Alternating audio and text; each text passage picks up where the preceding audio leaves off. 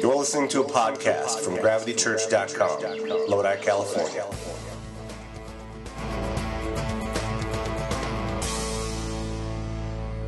We started talking about perspective. We looked up on the stage. And we saw that word up there, perspective. And we, we thought about all the different things in our life that our perspectives are built from and, and the basis points for those perspectives and the different things that you and I have that cause us to feel the things that we feel and cause us to think, see the things that we see when we work, look around the world. And we started talking about the world as we see it. We started talking about some of the chaos that we see. We started talking about some of the problems that we witness, some of the things that we see that we know are not as they should be. And we started talking about, even in that, Jesus is in the, minute, is in the midst of those things, and Jesus is right there in the middle of all those chaos things and all the things that sometimes we question. And tonight we're going to take it even a step further. And so tonight I need for everybody to get your minds ready to learn because tonight we're going to talk for just a couple minutes about some things that I hope will give you some tools in your life to be able to have a different perspective when you see the world at large around at, at, at, the world around you at large. And we're going to pray tonight. But before we do that i want to say thank you to my brothers from unity project for propping me up with a nice hat tonight to wear. Caesar dave thank you very much. Let's pray. God, tonight we open our hearts to you. We open our minds to you. We open up to your word and ask that you would teach us, speak to us, let us understand who you are in a deeper way. God, we want to connect with you and we want to have a relationship with you that is always growing and is always developing. And we pray this because of Jesus. Amen. Everything in our life, everything in this world has consequences when we make choices. Every decision that you and I make will lead to something else. Every choice will either bring about a good consequence or a bad consequence. Everything. Doesn't matter how insignificant. It can be the food that you eat will lead to a healthy body or it will lead to an unhealthy body. The sleeping patterns that you keep will lead to a healthy body or an unhealthy body. The job that you find yourself in. I know in an economy like this, you take what you can get, but in better days, sometimes you could pick and choose a little bit, but the stress affiliated with your job sometimes could cause the quality of life to go down. The relationships that you keep in your life, every single thing in your life has consequences. And it's no different when we understand our relationship with God and when we look around our world around us. Everybody knows from high school when you went to school, in physics or in any of the other classes, there's a cause and there's an effect. Everything that happens causes a chain reaction of some degree in our lives. Would you guys all agree with that? That you've seen your life and the choices that you've made ripple, right? Like taking a rock and throwing it in a pond. You see the ripple effects of your choices and the decisions that you make. We all understand this. In Psalms chapter 34, I want to read you a scripture from my favorite author in the Bible, King David. He writes, I will praise the Lord at all times. I will constantly speak his praises. I will boast only in the Lord. Let all who are discouraged take heart. Come, let us tell of the Lord's greatness. Let us exalt his name together. I prayed to the Lord, and he answered me, freeing me from all my fears. And those who look to him for help will be radiant with joy. No shadow of shame will darken their faces. When I cried out to the Lord in my suffering, he heard me. He set me free from all my fears. For the angel of the Lord guards all those who fear him, and he rescues them. Look at verse 8. It says, Taste and see that the Lord is good. Oh, the joys of those who trust in him. Taste and see that the Lord is good. God is good. The Bible tells us over and over with story after story of the goodness of God. There is example after example of, of places that we see real life interactions where people are going through real life struggles and difficulties, and we see God's goodness time after time after time show us that He cares and that He wants to be in the middle of our situations. God is good, but this world sucks. Can I get an amen? I don't know how else to say it, you know, a little gingerly. Let me tell you about my week. I've had a little bit of an emotional week. Now, I don't know how you can pack all the stuff that's happened in my week, but um, I had a friend pass away this week. I had another friend go to jail this week. I was faced with some severe financial hardships this week. And on three separate occasions, from three different people that I love very much, I got lied to this week. Sometimes you and I go through hard things in this world. You know that? And sometimes the situations that we face, sometimes the situations that we look at, we question whether or not God is good. Our perspective sometimes gets so wrapped up in the middle of the moment and the, the situation that we're looking at that sometimes we even say, God, are you really good? Because if you're really good, why is this going down in my life like this? I hope that by the time we get done tonight, you and I will be able to have some clarity about those moments that we all have, every single one of us. I'm going to give everybody in this room some homework to do this week. And it's going to help you to answer this question. Are you ready for this? I know that you guys are like, dude, this is church. You're supposed to do all the work. Well, it don't work that way here. Everybody here has homework this week. The homework is you need to read in the Bible Genesis chapters 1, 2, and 3. Write it down. Put it on your iPhone. Write it on your hand. Tell your wife, whatever it is that you got to do to remember, whatever your system is. But sometime during the course this next week, you need to read Genesis 1, 2, and 3. Because we're going to talk about it over the course of the next several weeks. And what we are going to learn is going to blow your mind. When you read it, you know what you're going to find right out of the gate? You're going to find that there's a chronological order right in the beginning where God started creating everything that you and I see. It says in the book of Genesis is on the first day, God created light and darkness. God's the one that came up with that. On the second day, it says that God created the waters that we see and the dry land. God did that. The third day, it says that God created all the plants and the trees. On the fourth day, it says that God created the sun, the moon, and the stars. He did all of this. On the fifth day, it says he put the fish in the water and he created the birds of the air. And on the sixth day, it says God created all of the animals that we see and he created man. And on the seventh day, God chilled. He took a day off. When you see this, when you read this, you're going to find out that as God is going through this creation sequence, at the end of every day, he says something. You know what he says? He says, It's good. He creates the day and the night, and then he says, It's good. He creates the water and the land, and he says, It's good. God creates everything, and then he says, It's good.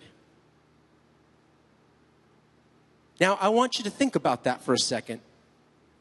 Because when God said it was good, what he really meant was it was perfect. Catch that. When God created it, he said it's good, it's perfect. It's perfect. What that means is that it, it doesn't have any problems. It doesn't have any things that go haywire or things that just happen. It's perfect. In Isaiah 64 6, it says this it says, We, meaning people, meaning you and me, we are all infected and impure with sin. Like autumn leaves, we just wither and fall.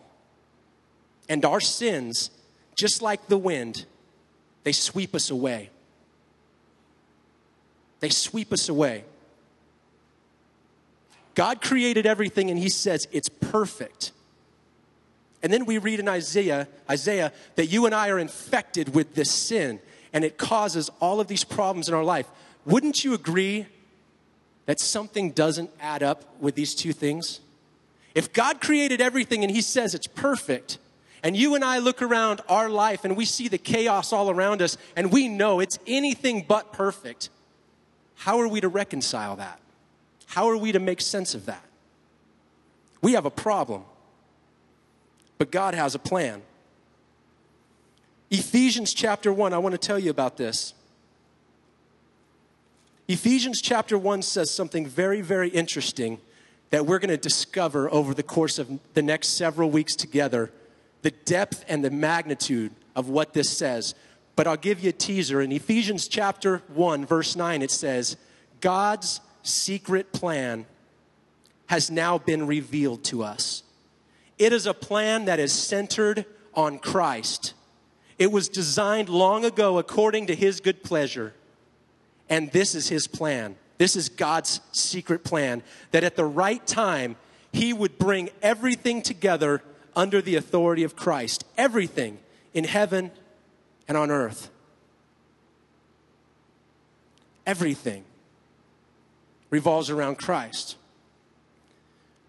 Put up the slide that, that we have right here. You see this right here? It says God's creation. Everything was perfect. Everything was as it should be. It was all good. There was no sickness. There was no death. There was no war. There was none of those things that, that you and I look around the world that we see right now. You and I see war. We see the effects of a lack of peace. You and I see sickness. You and I see, I had a friend just died this week of cancer. You and I know that that is, that is not, that's not where we live today, right? It's not perfect. Keep on going. Something happened that messed everything up. When you go home and you do your homework this week, you're going to read about a story that we're going to talk about next week of a family, a family that made a very tragic mistake Adam and Eve. They made a choice to listen to temptation in their life. They made a choice to listen to a lie. And as a result of listening to that lie, there was a curse of sin that was brought in to God's perfection. And that curse started a chain reaction that brought death, it brought sickness, it brought hatred in our heart, it brought all of the wars that you and I see all over the face of the earth. That choice, that sickness, that sin entered into the perfection that God created. And it messed it up.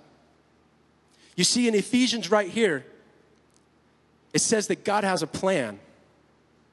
And the plan that God has does not keep us being left right there under the effects of that curse.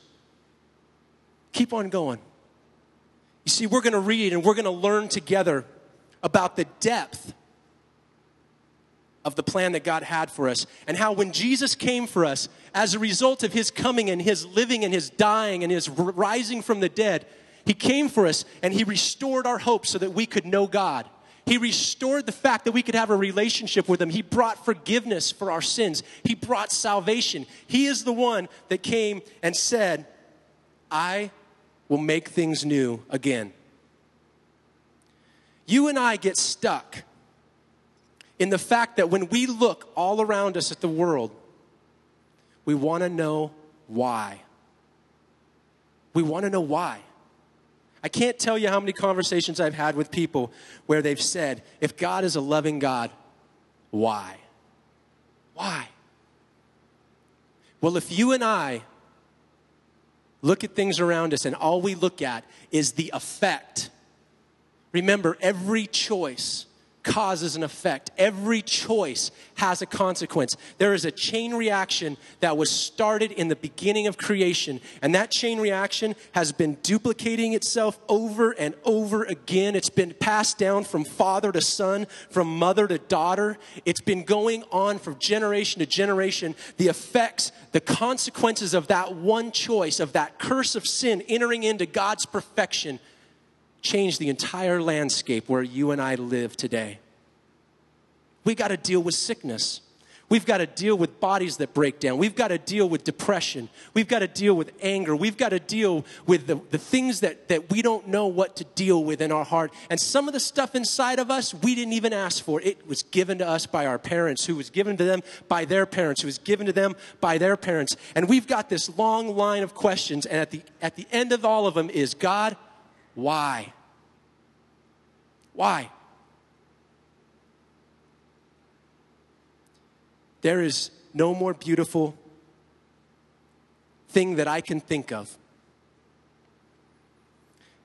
than when I looked at my children when they were so small and they were so little and they used to play and they would find themselves getting into situations that they were frustrated and they were unsure how to handle and unsure how to, to solve the problems that, that they were finding themselves in. There was nothing more beautiful than for me as a father to reach down into this situation for my small children when they were small and to be able to bring my perspective into their little world and say, I see something you don't see. Let me help you.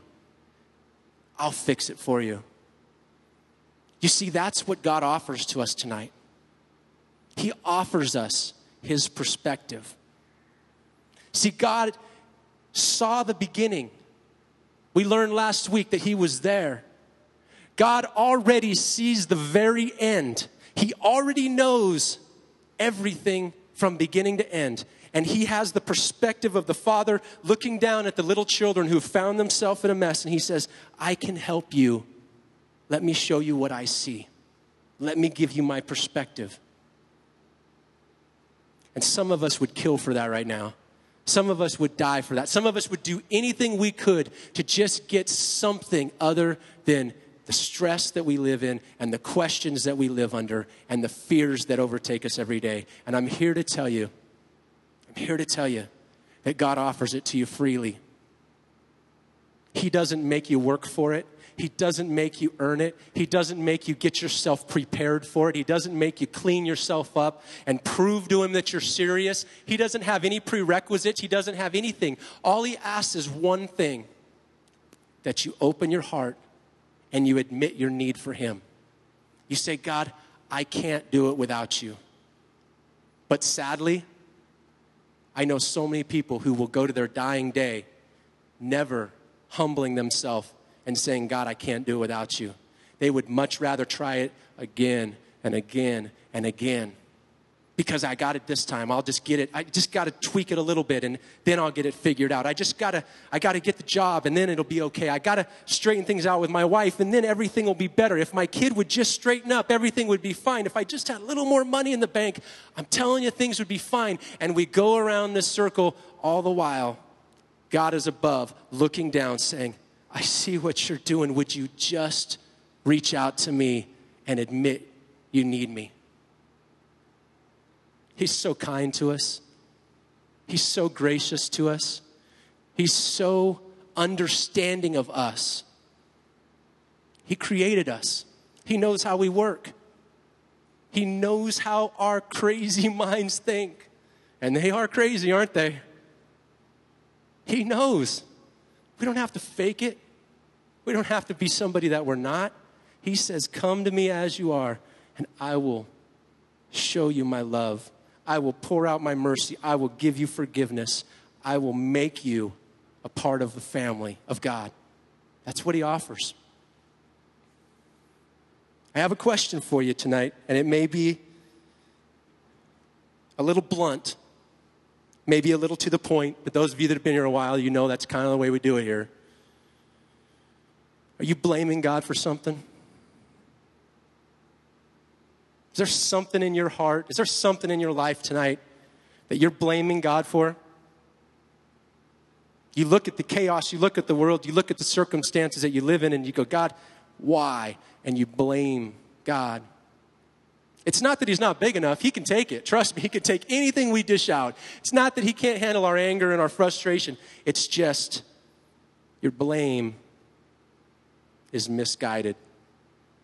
Blaming God is not going to give you what you really are longing for. Blaming God is not going to give you what you need inside of your heart because what you need inside of your heart is that perspective change for your Father to show you what He sees. Are you blaming God tonight for something in your life? I know there's some hard stories. If I went across this room right now and I said, Tell me, tell me what your life story consisted of, we would all be in tears, seriously, because the tragedy that is represented in this room is huge. The loss that we collectively have felt as a group is, is huge. We, we, we have a lot of reasons to blame God for stuff, but He's not the one that did it. God did not do it. Your blame is misguided. He came with a plan of redemption for you and me. That though we rejected him, and though we made a choice that rebelled against his perfection, he said, I will fix it anyway. He didn't do like you and I would do. He didn't say, Oh, you want to have that? Fine, have your own little way. God said, I know more than you know, and I will fix it anyway, in spite of you. And He sent Jesus. And Jesus came for us, and Jesus walked with us, and Jesus talked with us, and Jesus breathed the air that we breathe, and He hugged us, and He cried with us, and He loved us, and He said, I am here for one reason only. I am here to show you what your Father in heaven really is like. He came to show us what our Father was like. And He says, And I'm going back, and I'm going to make a way for you to come to. And He did everything that He said He was going to do. Tonight we're going to pray. And then we're going to take communion together. Maybe sing a song. But tonight we're going to pray because I believe that there's some people in this room who have never opened up your heart to God in a way that said, God, I'm tired of living my way. I am ready to give my life to you. I am ready to ask you for help and to humble myself and to accept what you did for me. And it's not a formula, and it's not an application like a job application. It's simple. It is a coming to the place where you deny yourself and you open your heart and say, God, I want you. And you can have it right here, right now, in this place. Would you all bow your head? We're going to pray together. If there's anybody here tonight that is in that place where you want to know Jesus as your Savior and you want to open your heart up to Him and you have never done that before, what I want you to do is I just want you to look up at me. Just look at me if that's you. Anybody else? You just look at me tonight. Let me see your eyes. Yeah. Who else? I'm going to pray with you guys. Would you all say these words with me? Would you say, Jesus, I open my heart to you. I want to know you. Forgive me for my sin. Forgive me for my sin. I don't want to live for me anymore. I want to know you. Come into my life. Let me experience your grace. Let me know you as, your, as my Savior.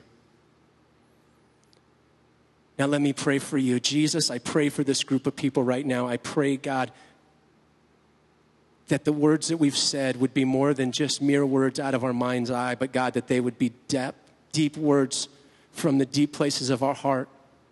And God, that you would come now and you would honor these words and you would begin to pour into the lives of these people who are opening up to you. Let salvation visit this place tonight. Let it come. In Jesus' name. You've been listening to